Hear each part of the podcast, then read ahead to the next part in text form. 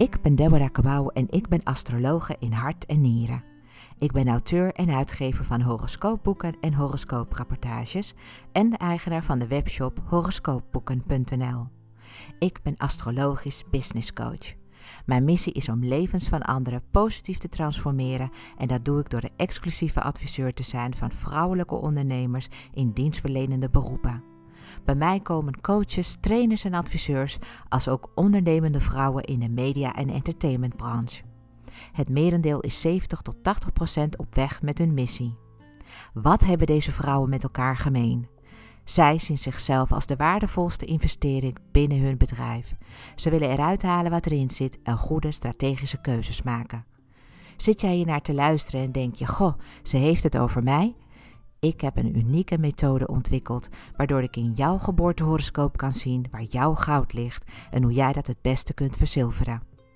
Ik geef VIP-dagen die ik achter de schermen heel minutieus voorbereid en mijn grote gave is dat ik je potentieel volledig zie en dat ik dat weet te vertalen naar concrete, kansrijke ideeën voor jouw business. Ik geef je aan het einde van deze podcast de link hoe je met mij in contact kunt komen of raadpleeg de show notes bij deze podcast. Deze podcast ben ik gestart om mijn grote passie met jou te delen: astrologie. Ik ben hier om jou te helpen herinneren wie je bent en wat jouw levensmissie is. Geen zweverig gedoe, maar wel met veel spiritueel gevoel. Het is mijn diepe overtuiging dat je bij geboorte een gebruiksaanwijzing mee hebt gekregen en ik ontvouw die heel graag voor je. Voel je welkom bij de community van astrologieliefhebbers die meer te weten willen komen over deze fascinerende wetenschap. Laat je inspireren door de vele ins en outs die je nergens anders zult horen. Je bent veel meer dan je ooit is verteld en ik vertel je graag het eerlijke verhaal.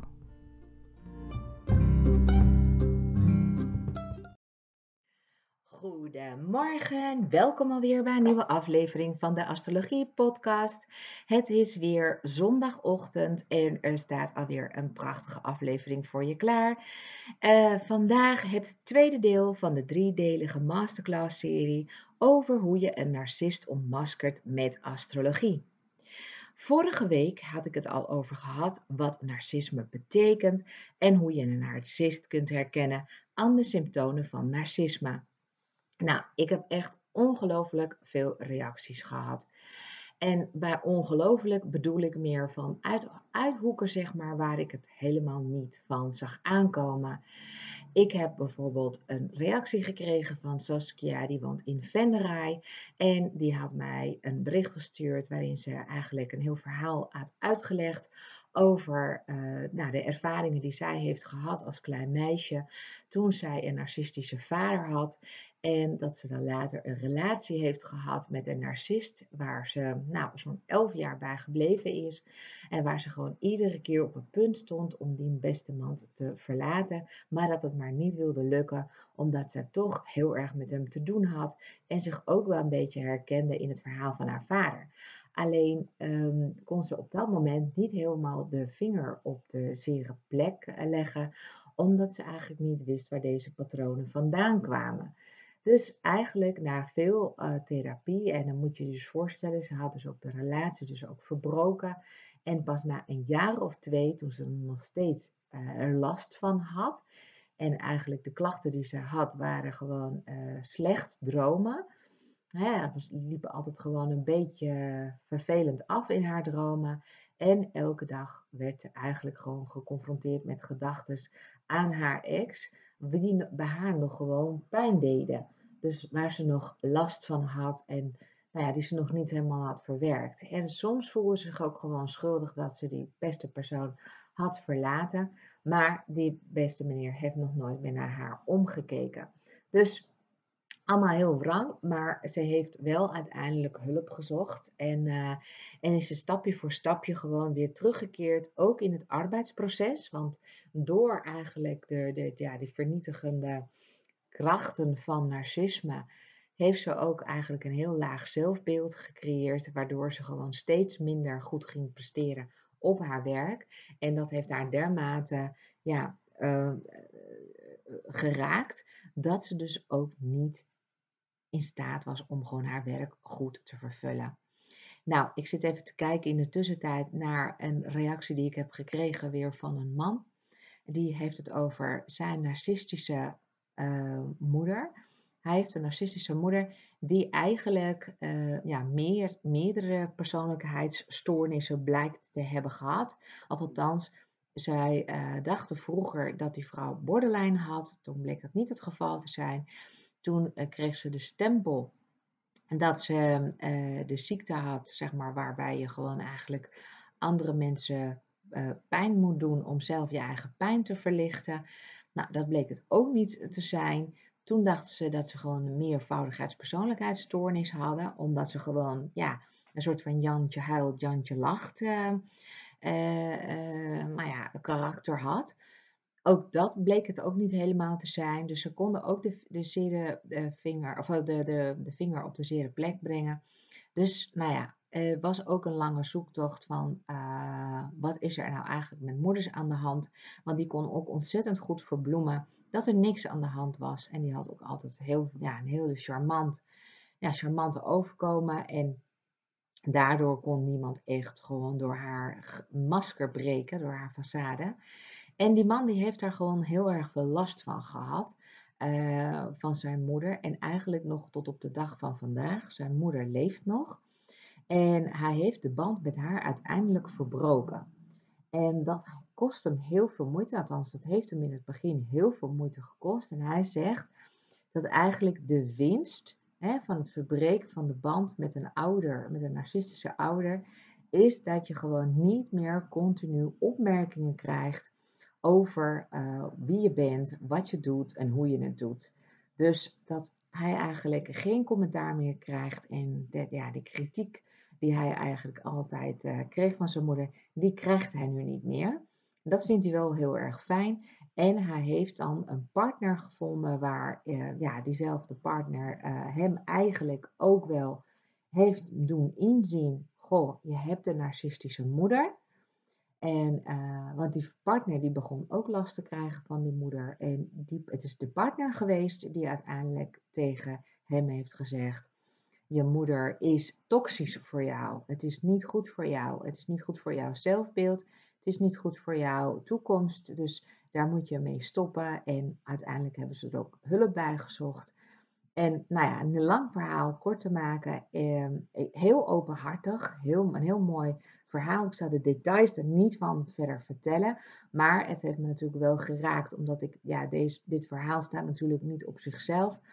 Het is gewoon een feit dat in onze maatschappij heel veel uh, narcisme voorkomt niet de ras-echte narcist, hè, dus de echt gewoon de ziekelijke, ja, pathologische narcisten noem ik het maar. Maar wel mensen die gewoon ja, dezelfde kenmerken, dezelfde trekken hebben als narcisten. En die kunnen ook behoorlijk veel schade aanrichten. Dus omdat ze gewoon eigenlijk, ja, het staat nou helemaal niet op hun voorhoofd dat ze een narcist zijn, maar ze bevinden zich wel onder ons is het wel belangrijk dat we met z'n allen een beetje waakzaam zijn voor elkaar en voor onze kinderen en onze, onze andere dierbaren, maar ook voor onze klanten. Van ja, uh, weet goed met wat voor mensen je begeeft. Mensen die jouw zelfbeeld naar beneden halen, je zelfvertrouwen beschamen uh, of, of, of, andere nou ja, uh, symptomen van de narcist vertonen ja, dat je dan gewoon eigenlijk vanuit de buurt moet gaan blijven. Nou, wil je weten wat nou alle symptomen zijn van een narcist en wat narcisme betekent, dan kan ik je aanraden om natuurlijk aflevering 1 te gaan luisteren. Dat is de aflevering van vorige week, om precies te zijn, aflevering nummer 50. En dat is uh, ja, ook de, de, allereerste aflevering van de driedelige podcastserie, waarvan ik me kan voorstellen dat je denkt dat is zoveel informatie. Ik vind het zo ontzettend interessant. Ik wil daar meer van weten. Nou, weet dat ik daar ook een artikel over heb geschreven, zodat je niet alles zelf hoeft op te schrijven. Je kunt die opzoeken op deborahkabau.nl. Deborah schrijf je met een H. En uh, op mijn website vind je eigenlijk al meteen op de homepagina Deborah's Astro Magazine. En als je daarop klikt, dan kom je eigenlijk op alle artikelen en publicaties die vanuit mijn naam uh, zijn gepubliceerd. Dus hartstikke leuk. Ook het artikel kun je pinnen op je eigen Pinterest, want ik heb sinds kort ook Pinterest. En uh, nou, op die manier help je ook andere mensen weer om sneller narcisten door te hebben. Dus, nou, dat even een opmerking dus vooraf.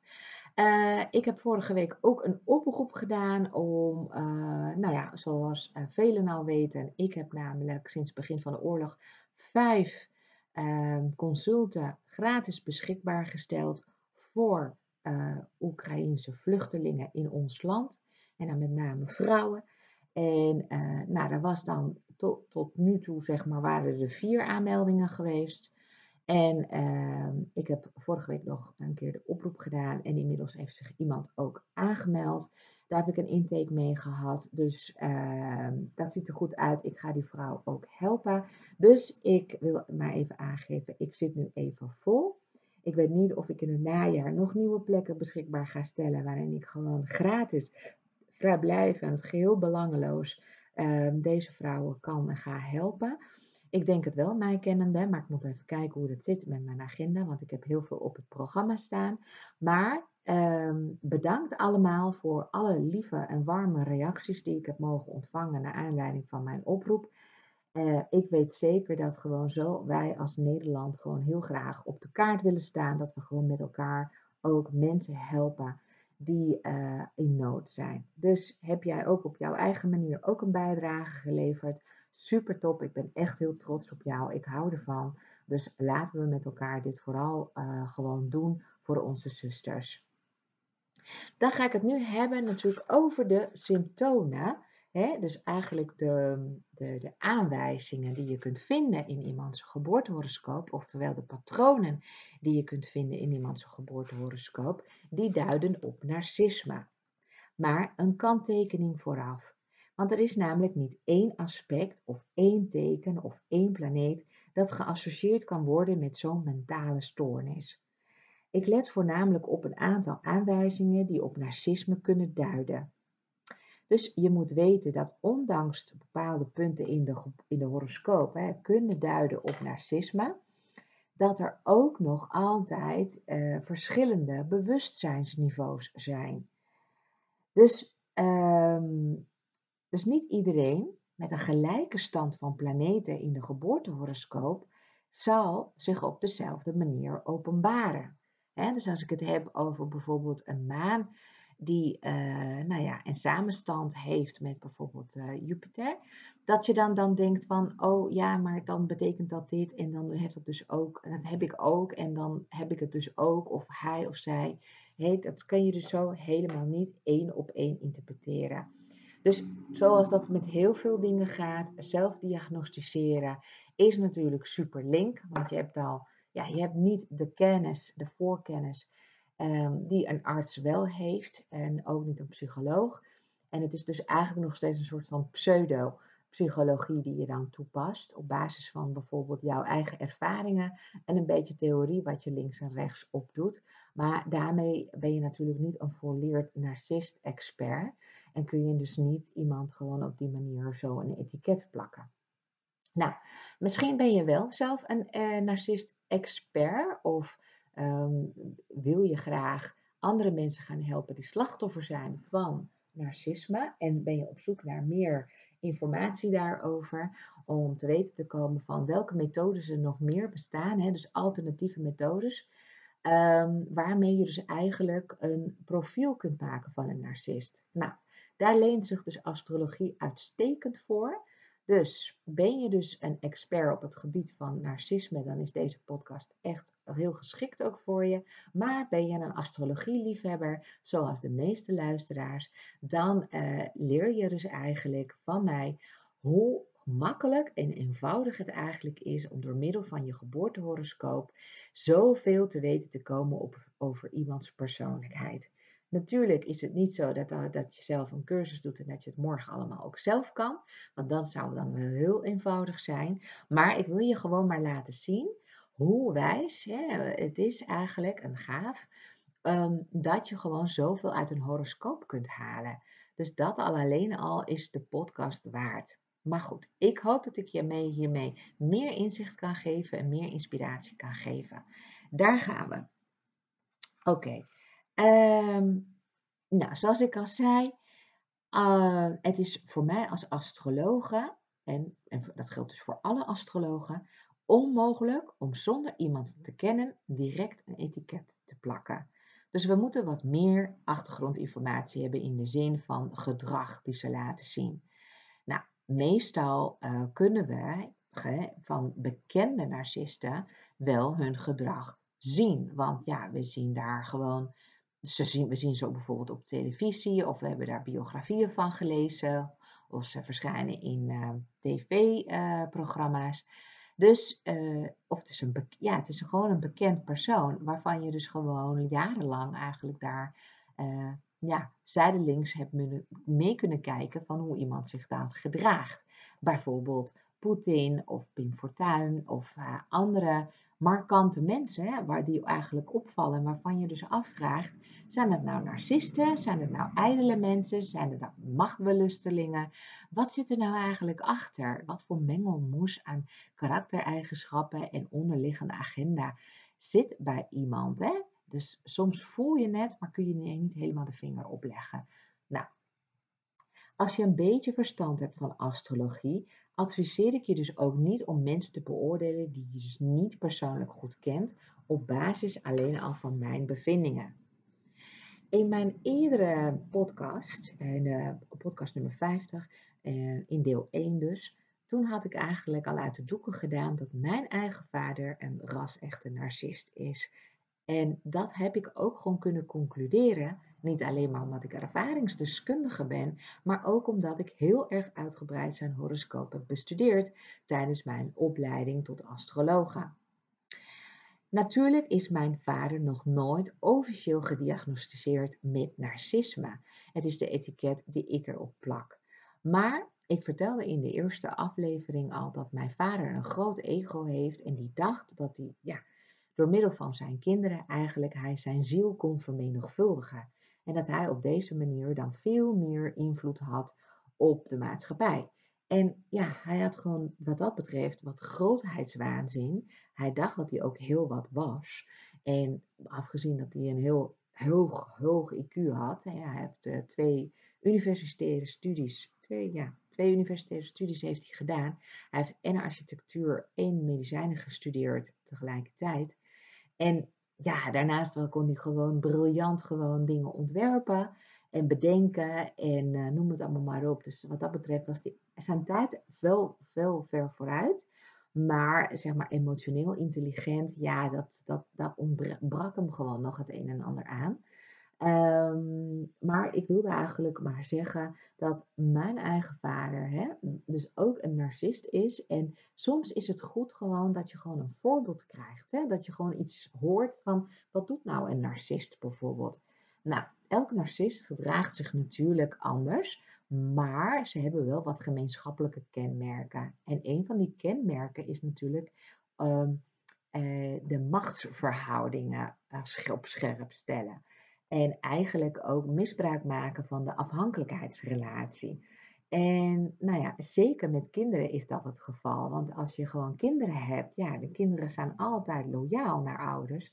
Want dat is de hand die ze voedt. Zonder een ouder heb je één geen eten, één geen veilig onderkomen. En psychisch sta je ook in de kou. Je hebt dus iemand nodig die erkent dat jij bestaat en die jouw ja, behoeftes vervult vanaf dag 1. Namelijk, er moet eten in de buik. Nou, kijk, mijn vader heeft dus ook, nou ja, een van de dingen die dus mijn vader dan, dan, dan deed, is ego, uh, zijn ego willen voeden. En dat deed hij door bijvoorbeeld aan zijn kinderen te vragen waar ze het liefst zouden willen wonen als hij en moeders uit elkaar zouden gaan. Ja? Dus kun je het voorstellen, zo'n ouder, nou ik weet niet of je zelf kinderen hebt, maar dat je zelf aan je eigen kinderen dat vraagt. Goh, als papa en mama uit elkaar gaan, bij wie wil jij dan gaan wonen? En dat vraag je dan aan kinderen van 6, 7, 8, waar geen vuiltje aan de lucht is, waar gewoon de scheiding helemaal niet in de lucht hangt. En ja, dan komt het natuurlijk als een donderslag bij heel de hemel. En denk je als kind van shit, ik moet een antwoord geven. En als ik niet het goede antwoord geef, ben ik bang dat ik gewoon de wind van voren krijg. Dus het is logisch dat kinderen dan gewoon gaan zeggen: Bij jou, papa, bij jou ga ik, wil ik gewoon wonen. Dat is logisch. Wat ik al zei, kinderen zijn loyaal naar hun ouders vanwege hun afhankelijkheidsrelatie. Maar weet je, mijn vader trok het zich gewoon persoonlijk aan. Zijn ego moest gevoed worden. En zo haalde hij zijn gekwelde geest eh, de bevestiging dat hij geliefd werd. Want dat is wat hij belangrijk vond. Hij wilde gewoon weten dat hij geliefd was. Dat had hij gewoon nodig. Dat heeft hij gewoon altijd al gehad. En weet je, op deze manier worden heel wat kinderen gewoon door narcistische ouder misbruikt. Maar bij mijn vader was ik de enige die zei dat ik in dat geval bij mama wilde wonen. Nou, zo'n reactie ontstak hem dus in woede. Vervolgens werd ik dagenlang genegeerd en werd ik zelfs alleen thuis gelaten terwijl hij expres leuke dingen ging doen met het gezin. Eenmaal thuis beklaagde hij zich dat niemand van hem hield. Dat hij liefde moest kopen door leuke dingen te doen. En zo kreeg hij het weer voor elkaar dat iedereen hem weer knuffels, liefde en aandacht gaf. Kijk, dat is nou gewoon zo'n ja, zo'n vicieuze cirkel hè, waar je dan als gezin dan in zit. Het moest gewoon, papa moest gewoon tevreden worden gesteld. En alles wat hij wilde, moest je hem gewoon geven. Want dan werd zijn honger gestild en dan was hij even te pruimen voor een tijdje. En natuurlijk tot zijn volgende hongeraanval. En uh, weer parten speelde. Nou, dus een narcist schuilt zich achter een masker van grootheidswaanzin. dat heb ik ook al in de vorige podcast verteld, waarom dat is. En dat is gewoon, ja, omdat gewoon hun ego eigenlijk gewond is. Ze verbergen eigenlijk een minderwaardigheidscomplex. Ze zijn gewoon enorm kwetsbaar. En ze weten niet zo heel goed hoe ze daarmee moeten omgaan. Dus hebben ze allerlei strategieën op losgelaten en uiteindelijk vormt dat ook een deel gewoon van hun karakter. Ze zijn zo op de wereld gekomen en weet je, heel veel mensen denken van nou dan, dan, dan ligt dat weer aan de opvoeding die ze dan hebben gehad. Maar als je het aan mij vraagt en als je zelf ook gelooft in reïncarnatie en esoteriezaken, dan weet je ook wel dat je gewoon generaties lang gewoon informatie doorgeeft wat opgeslagen ligt in je cellen. En die informatie is ook spirituele informatie. En ja, dat kan zomaar zijn dat het een generatie overslaat, maar dan vervolgens alsnog tot uiting komt, omdat iemand dan vervolgens door zijn eigen opvoeding weer allerlei triggers krijgt, waardoor dat wat er ligt, ja, wat er sluimert in iemands gedrag en karakter, toch naar buiten komt. Hm? Dus, nou, zoals ik al zei, narcisten zijn gewoon gewond in hun ego. Of het nu komt omdat de ouders zelf uh, nou, ja, hun zelfgevoel hebben vernietigd, of omdat zij het goudene uh, was, waren dat constant werd geprezen. Hè? Dus dat, want je hebt ook ouders die gewoon hun kinderen aanbidden en overhalen of, uh, of ja, enorm prijzen. En dat is ook gewoon niet altijd even goed voor kinderen. Hè? En ehm, nou, dus als je, ontwikkelt er gewoon als narcist een gevoel die dat gewoon niet helemaal strookt dus met de werkelijkheid. Narcisten voelen zich dus niet gezien of gewaardeerd om wie ze zijn en daarom zoeken ze extern naar zelfbevestiging. Ze omringen zich dus het liefst met ja-knikkers en dulden geen tegenslag of tegenspraak. Een narcist heeft dus op een jonge leeftijd een wond opgelopen. En zoals ik al zei, is het zo dat in de esoterie er, we zelfs ervan uitgaan dat de wond al in eerdere levens is opgelopen en dat je dus die generaties lang met je meedraagt. Het is natuurlijk geen excuus om hun gedrag goed te praten, begrijp je dus niet verkeerd hè? Maar het is wel een verklaring. En wij mensen zijn, hebben de neiging dat we gewoon op zoek zijn naar verklaringen. En jij wilt ook wat meer te weten komen over narcisme, anders zou je nu niet naar deze podcast te luisteren. Dus ik vertel jou mijn visie natuurlijk op narcisme. En uh, daar is ongelooflijk veel ook over geschreven. En het is ook echt, nou ja, er wordt ook gewoon een behandeling ontwikkeld. Want het is wel zo dat narcisme krijg je gewoon eigenlijk nooit meer goed. Een narcist kun je eigenlijk niet genezen. Maar je kunt wel een narcist doen laten inzien dat het gedrag wat zij vertonen effect heeft op hun medemens. En wat voor effect dat heeft. Niet dat ze begrijpen wat het helemaal precies inhoudt, maar ze begrijpen wel, als ik dit doe, dan, dan ja, houd ik het niet lang vol met iemand. Dan willen mensen niet met me samenwerken, dan, willen, dan houden mijn relaties geen stand dan hè, ze, weet, ze krijgen wel door dan wat de consequenties zijn dan van hun gedrag. Maar dat wil niet zeggen dat ze daardoor het makkelijk hebben en dus zomaar hun gedrag kunnen aanpassen. Dat, dat gebeurt dus niet. Kijk, de narcist gelooft dan namelijk uh, zijn ego-wensen al het andere en alle andere, ja, iedereen eigenlijk behoeftes overstemt. En daarom vind ik het eigenlijk ook wel gewoon heel erg belangrijk om te kijken in de horoscoop naar Pluto-aanwijzingen. Want die duiden op ongevoeligheid.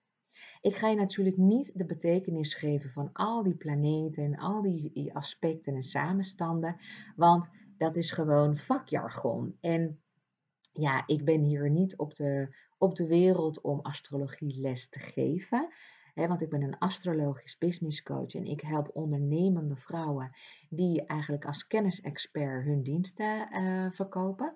Daar help ik ze bij. Dus ik help ze bij het vinden van antwoorden over hun, uh, nou ja, eh, hun beste aanpak om zichzelf in de markt neer te zetten. Dus wat ga ik doen? Wie ga ik precies helpen? Wie wordt mijn doelgroep? En wat ga ik precies uh, opleveren? Wat worden de resultaten? En hoe kan ik dan mezelf het beste verkopen? Want ja, een van de moeilijkste dingen is jezelf verkopen. Het is natuurlijk makkelijker om inzicht te hebben in jezelf. En mijn klanten zeggen ook heel vaak: ja, ik weet wel hoe het zit met mij. Maar wat ze vaak ook, wat ze juist dan niet kunnen, is zichzelf daarin corrigeren. In die zin dat ze dan ook weten. Um, wat nou echt, echt datgene is waarop hun klanten weer op aanhaken. Want dat is namelijk ja, psychologische, energetische energie, een soort vibe die je om je heen hebt, waar mensen wel of niet ja, zich bij aangesloten voelen. De verbinding daarin vinden. En dat hebben, we dus, ja, dat hebben we dus niet altijd even goed door van onszelf. En daarom halen we hulp van en externe erbij. Nou, ik word erbij geroepen als mensen gewoon graag een speakbrief willen van hoe eigenlijk ja, hun zielspad uh, verloopt en welke roeping zij eigenlijk hebben te gehoorzamen en welke klanten daarbij horen. Maar ook hoe ziet dan een stuk van hun leven eruit? Waar gaat het allemaal heen? Want dat geeft helderheid, dat geeft rust. En vanuit die rust kun je veel beter keuzes maken. Keuzes die impact hebben natuurlijk weer op je budget, op je financiën, op je tijd, op je energie. Ja, je wilt natuurlijk wel met de juiste dingen bezig zijn. Dus de klanten die bij mij komen, die willen met de juiste dingen bezig zijn. Ben jij zo'n ondernemer en denk jij, ja, jeetje, dat wil ik ook wel. Kom maar door. Ga maar mijn, mijn uh, horoscoop uitspitten. Nou, dan nodig ik je van harte uit om een afspraak met mij te maken. Het is een gratis kennismakingsgesprek ik kan niet iedereen helpen en ik wil ook niet iedereen helpen. Dus we moeten even kijken of jij in, dat, uh, in het kader gewoon past, zodat ik gewoon goed kan beoordelen of ik ja, kan helpen met astrologie als bedrijfsstrategie. Nou, in dat geval ga even naar mijn website deborahkabau.nl en plan een gratis afspraak met mij in, waarin we dan dus samen even door jouw horoscoop kunnen lopen en dan kan ik je vertellen in hoeverre ik jou kan helpen. Nou, wat je ook kunt doen is even de show notes raadplegen. Daarin staat ook de link naar het maken van een gratis uh, afspraak in mijn agenda. De show notes dit zitten voornamelijk op Spotify en deze podcast wordt gewoon uitgezonden all over the place. Dus ik ben op Google Podcasts te vinden en op uh, Apple Podcasts. En ook op mijn eigen website heb ik een podcast player. En ik heb op Spotify natuurlijk ook een account. En ik heb op Anchor een account. En zo bij sommigen kun je dat gewoon dan terugvinden in de show notes. Dus daar weet je in ieder geval hoe je met mij in contact kunt komen. Nu dat je toch aan het luisteren bent, kan ik me heel goed voorstellen dat je misschien voor het eerst van me hoort en dat je denkt, goh, wie is zij? Uh, wie is Deborah Kabouw? Wat doet ze precies? Waar kan ze me precies mee helpen? Hoe zit het nou eigenlijk met mij? want je wilt eigenlijk meer zelfinzicht, je wilt diepte in, je wilt die lagen afpellen. Nou, dan nodig ik je ook van harte uit om je gratis geboortehoroscoop bij mij aan te vragen. Dan ga je naar deborahkabouw.nl en dat alles spreekt voor zich. Je wordt gewoon zo doorheen getrokken. Je krijgt uh, de vraag of je je geboortehoroscoop wil aanvragen. Je hebt alleen maar drie gegevens nodig, namelijk je geboortedatum, je geboortetijdstip en je geboorteplaats. En op basis van drie gegevens kan ik een prachtig e-book voor jou maken met een uh, tekening van jouw horoscoop. Met daarbij ook allerlei achtergrondinformatie uh, die alleen maar specifiek over jou gaat. Super, super leuk, uh, gaaf, interessant. Als je meer te weten wilt komen over jezelf en over de astrologiewetenschap. Goed, nou, dan gaan we het nu eventjes hebben over, de, uh, ja, over Pluto, hè? want daar was ik gebleven. Ik ga je niet alles dus vertellen over wat nou wat precies betekent en waar wat voor staat. Want dan ben ik dus heel lang daarmee bezig. Maar mocht je al een beetje kennis hebben van astrologie, dan gaat het je zeker wel aanspreken. En anders kun je je altijd nog daarin verder verdiepen en bekwamen. Ik wil je alleen maar laten zien Waar ik dus naar kijk, naar welke patronen ik dus kijk als ik tot de conclusie kom dat iemand een narcist is of in ieder geval in grote mate narcistische trekken vertoont.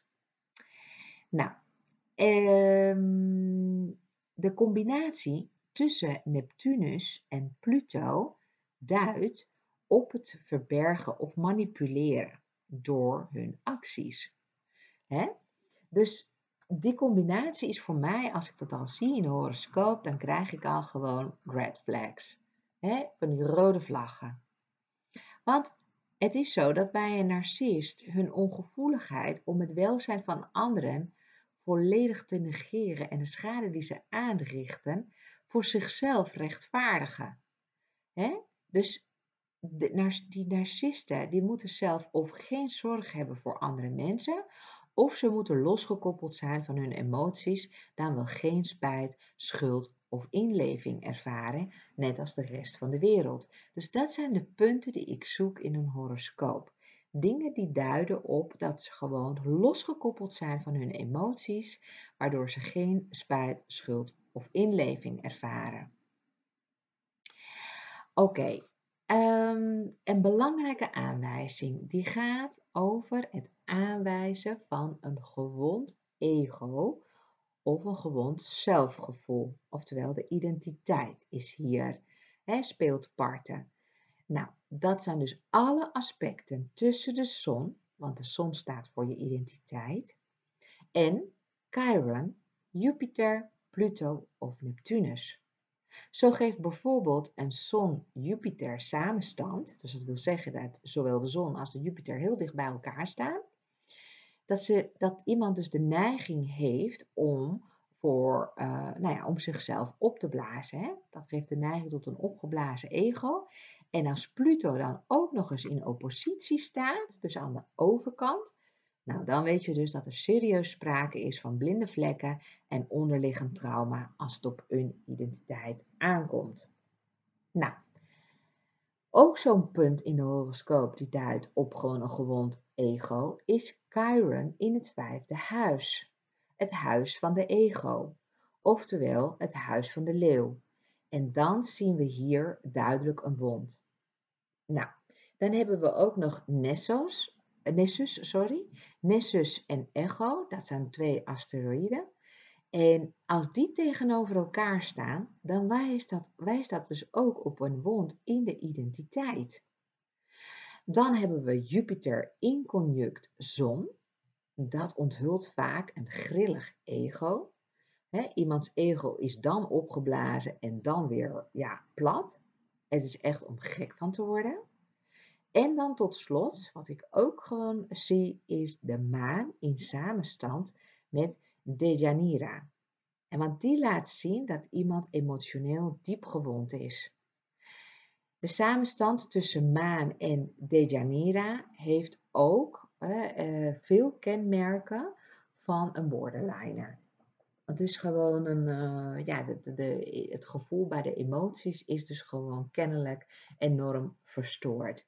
Ik ga dus niet in, over, op, in op wat Dejanira is en wat de betekenis van de maan. Want wat ik al zei, dan uh, ben ik alleen maar bezig om dingen dan daarover uit te leggen. Gaat deze podcast niet over. Het gaat even om aanwijzingen die ik vind en waar ik ze vind. En dus dat jij ook ziet en overtuigd raakt dat je dus iemand kunt onthullen, ontmaskeren aan de hand van astrologie. Dan is er nog een andere aanwijzing natuurlijk in je horoscoop wat, uh, wat duidt dus op narcisme. Want uh, we moeten dus ook kijken naar aanwijzingen dat iemand niet of slecht op zichzelf kan reflecteren of een verkeerd beeld heeft van de werkelijkheid. Want ja, dat is dus waar narcisten last van hebben. Nou, in dat geval kijk ik dus naar Neptunus. En als die op een sterke positie staat in de geboortehoroscoop, dan uh, ga ik extra opletten. Dus Neptunus is echt wel gewoon zo'n, ja, hoe moet je dat zeggen, een, een, een bril. Een bepaalde bril waarmee je naar de werkelijkheid kijkt. En die is vaak gewoon een roze bril. Oftewel, het is een illusie. Het is een illusie waar je mee kijkt. Het is niet waar, maar je fabriceert eigenlijk een, een heel verkeerd beeld van de werkelijkheid in je hoofd. Dus daarom is een sterke, of dan wel een, een, een, een, gekwelde positie van Neptunus in je horoscoop, ook een aanwijzing op, eh, nou ja, op eh, narcisme. Let op, hè? dus niet alleen maar dit, maar ook het is en en en. Hè? Dus meer, moet meerdere factoren in je horoscoop moeten dan duiden op uh, narcisme. Dus niet slechts enkel. Nou, een andere aanwijzing in de horoscoop waar ik naar kijk is de ongevoeligheid. Want ja, narcisten zijn ongevoelig.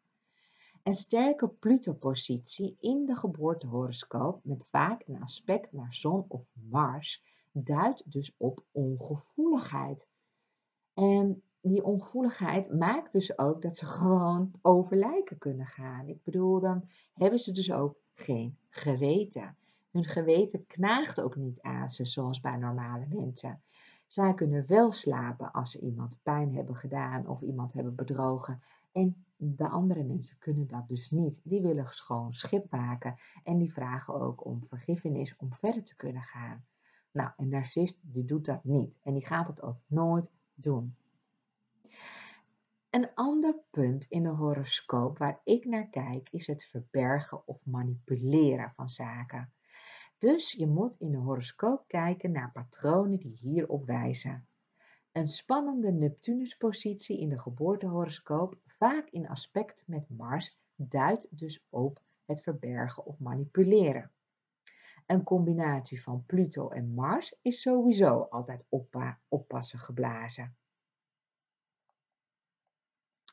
Dan een ander punt wat superbelangrijk is, wat duidt eigenlijk op narcistische trekken. Dat is namelijk uh, het gebrek aan empathie. Meestal is er dan iets aan de hand met de maan. De maan regeert over onze gevoelens en gevoel van welzijn. De maan van een narcist staat vaak in aspect met Mars, Saturnus of Uranus. Omdat een narcist ook een scheef waardesysteem heeft, zou een gekwelde Venus in de geboortehoroscoop hier de oorzaak van kunnen zijn. Als in een geboortehoroscoop weinig water uh, zich bevindt, hè, dus weinig planeten in het waterteken, dan heeft iemand ook weinig inlevingsvermogen. En dit kan gebeuren doordat de maan niet in een waterteken staat en daarbij ook geen aspecten maakt met andere waterpunten zoals Neptunus, vissen, kreeft of schorpioen of Pluto. En drie laatste en superbelangrijke aanwijzingen die ik heb, heb gevonden in de asteroïden, die zijn vernoemd naar Narcissus, Echo en zelfs Lai. Want in geboortehoroscopen van bekende narcisten kwam ik heel vaak de combinatie tegen tussen Narcissus en Echo. En vooral in de aspecten vierkant en oppositie. Deze combinatie kwam ik niet tegen bij niet-narcisten, dus wat mijn hypothese bevestigt. Dan heb je nog een andere aanwijzing binnen in de geboortehoroscoop van een narcist. Wat wijst op arrogantie, opschepperij, dikdoenerij en in het middelpunt willen staan. Er is duidelijk iets spannends aan de hand met de zon die gekoppeld is aan het sterrenbeeld leeuw. Een combinatie met Pluto vergroot het ego waardoor iemands kijk op de realiteit vertroebeld is. Waar ik ook daarnaar kijk binnen in een geboortehoroscoop van een narcist zijn de aspecten die te maken hebben met macht, manipulatie, obsessie en dan obsessie met zichzelf natuurlijk, en explosief reageren en het vermogen om anderen diep te kwetsen. Want ook weer hier geldt, Pluto gooit roet in iemands psyche. Pluto hoort bij het teken schorpioen en we hebben allemaal een scheut plutonische krachten in ons. We beïnvloeden elkaar en we grijpen ook naar de macht als we het nodig hebben. Maar een narcist is altijd op zoek naar macht. Als hij of zij geen macht over je heeft, zoekt hij of zij gewoon een ander slachtoffer. Egoïsme is ook een kenmerk van een narcist, al ligt het niet aan de oppervlakte. Narcisten zijn namelijk charmeurs die hun ware aard heel goed weten te verbergen. Nou, iemand met Mars in weegschaal weet hoe hij of zij iets voor elkaar kan krijgen zonder dat anderen dat doorhebben. En zeker met Neptunus in de buurt van Mars. Zo iemand gaat geraffineerd te werk. Natuurlijk is dit niet een aanwijzing op zichzelf, maar voor mij vormt het vaak wel echt een red flag. Hetzelfde geldt voor Neptunus in driehoek met Jupiter en Pluto in oppositie met Jupiter. Zo iemand is erop gericht op het verkrijgen van welvaart en macht en heeft helemaal geen, geen, ja, geen gevoel bij andermans behoeftes. Een Pluto, een Pluto met Mars is ongelooflijk krachtig. Normaal gesproken worden deze krachten positief aangewend, maar een narcist zal deze samenstand gebruiken om als meestermanipulator die over lijken gaat voor eigen gewin in te zetten. Ja? Dus dan weet je dat, dat Pluto in samenstand met Mars ongelooflijk krachtig is. En narcist zal deze samenstand gebruiken om als meestermanipulator die over lijken gaat voor eigen gewin dit dus te gebruiken. En dit vind ik echt een hele belangrijke, daarom herhaal ik hem ook, want uh, hier zit, hem, zit ook vaak ook gewoon de crux. Hè? Want wij willen heel graag een narcist begrijpen en we willen hem ook genezen, maar we moeten ons realiseren dat wij iemand, zo iemand nooit zullen kunnen begrijpen, omdat we zelf zo niet in elkaar steken. En we kunnen er met onze pet niet bij dat iemand alleen maar voor eigen gewin iets zou doen. Maar deze mensen bestaan echt. En eh, dat we ze kunnen genezen, ja, dat moet je dus echt uit je hoofd gaan zetten. Dus iemand willen begrijpen en iemand willen genezen, dat zijn echt gewoon ja, twee dingen waar je gewoon niet je leven aan moet spenderen. Dat is echt zonde van je tijd, zonde van je eigen leven. Hè? Ik bedoel, ga iets doen wat jij, waar jij blij van wordt. En dat is niet uh, je proberen te duiken in de psyche van zo iemand, want dat, ga, dat, dat gaat je niks opleveren, behalve alleen maar dat je je hoofd eraan breekt. En uiteindelijk loop je daar ook gewoon op leeg. Nou, een, andere, een ander punt is wat je ook gewoon moet weten, is dat narcisten hè, ehm, ook eigenlijk um, excuses verzinnen voor alles. En daarom heb ik ook ehm, gekeken ook naar tweelingen, hè, naar het sterrenbeeld tweelingen. Want tweelingen, nou ja, niet alle tweelingen, maar over het algemeen is het zo dat tweelingen heel snel kunnen, kunnen denken en ook heel snel kunnen communiceren. Dat betekent dat een leugen ook vaak snel eruit is. En omdat ze gewoon heel erg charmant zijn, juist omdat ze gewoon hun bekje met zich mee hebben, ja, dan, dan, dan, dan komen ze gewoon overal eigenlijk mee weg. Terwijl jij nog aan het processen bent, aan het nadenken bent over wat ze nou eigenlijk precies zeggen of wat jij wil zeggen, hebben zij eigenlijk al iets eruit gegooid waardoor ze je kaas van het brood eten en jou helemaal eigenlijk zo achterlaten met, huh, wat dan, hoe dan? Tweelingen hebben namelijk ook meerdere gezichten. Ze schakelen makkelijk over en sommigen vinden het lastig om te weten of je dan iemand bij de kop of de kont hebt.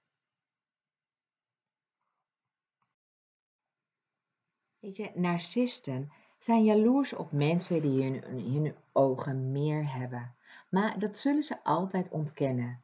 Jaloezie is weer een stier-schorpioen dingetje en egoïsme hoort bij de ram, die voornamelijk denkt in ikke, ikke, ikke.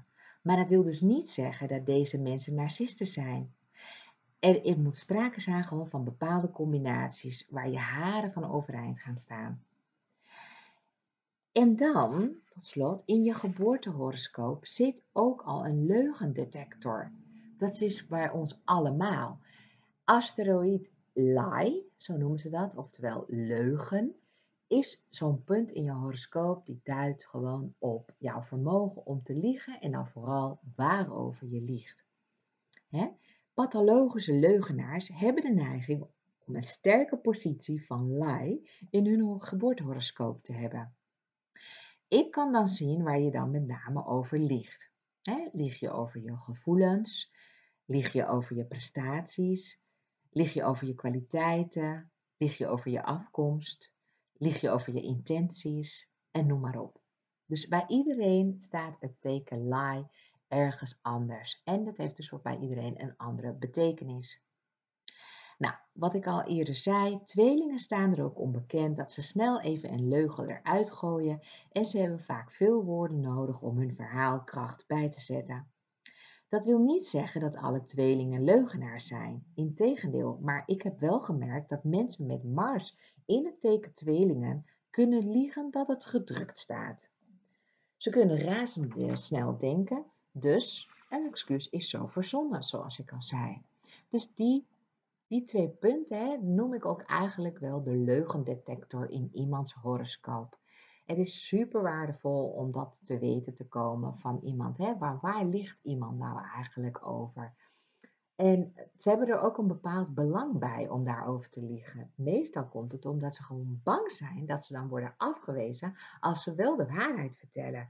En dat is natuurlijk onzin. Maar ja, als je psyche zo gevormd is, als dat je blueprint is, dan ga je daar ook natuurlijk naar handelen. Dan denk je ook van, ik kan maar beter hierover liegen dan dat ik de waarheid daarover vertel. Want dan, ja, dan, dan word ik misschien niet geaccepteerd.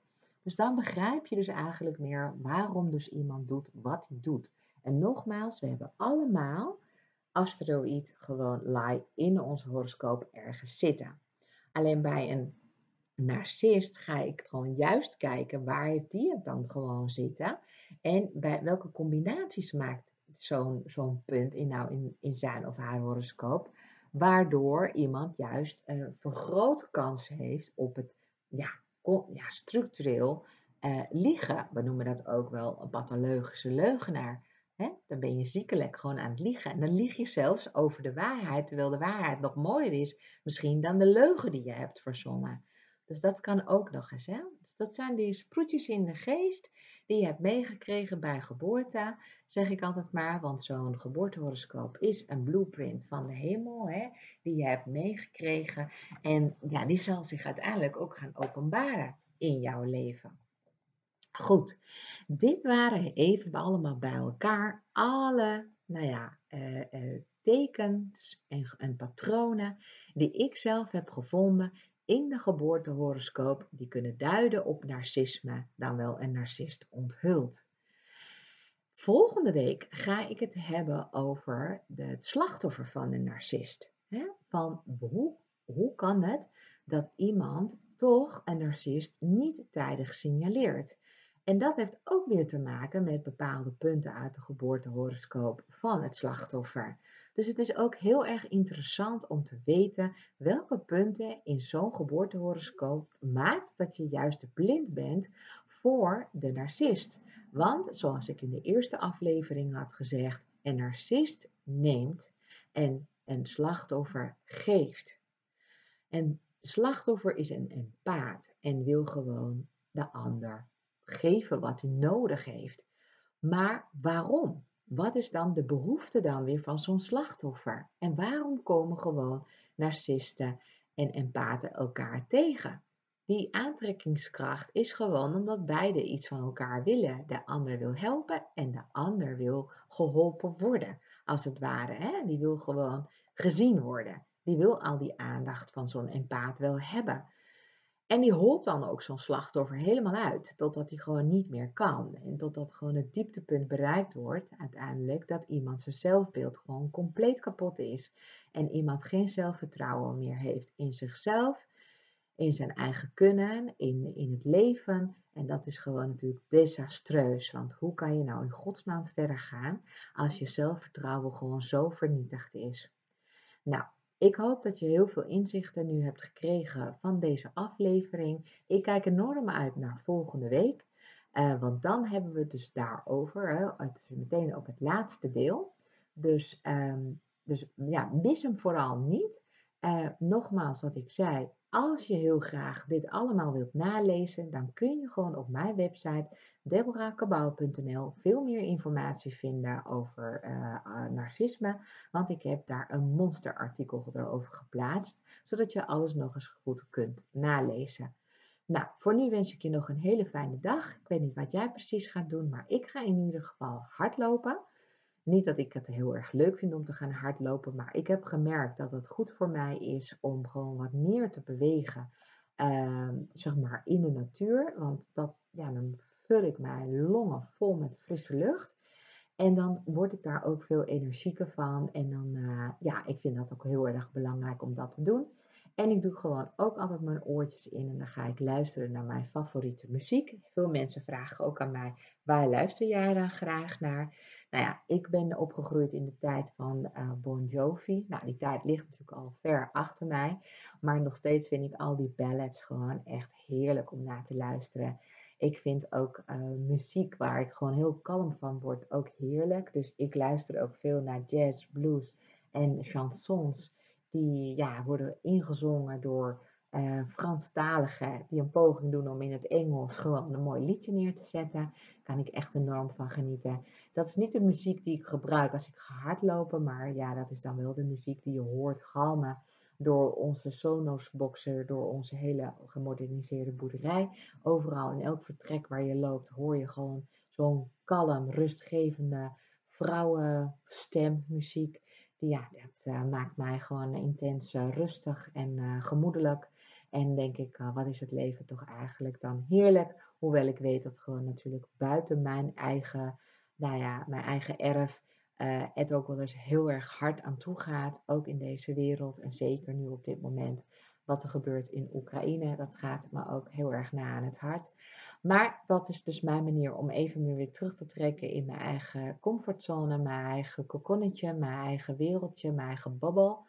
En uh, nou, dan heb je daar ook een beetje nou ja, inzicht in. Nou, superleuk. Bedankt nogmaals voor het luisteren en heel graag tot volgende week.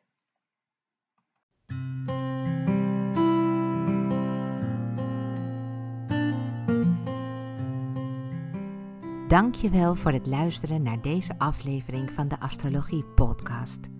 Met deze podcast wil ik je inspireren over astrologie, zodat je voor jezelf kunt nagaan of deze eeuwenoude wijsheid je antwoorden geeft waar je lang naar hebt gezocht. Ben jij een ondernemende vrouw en zie je het helemaal zitten om je door mij één op één te laten adviseren?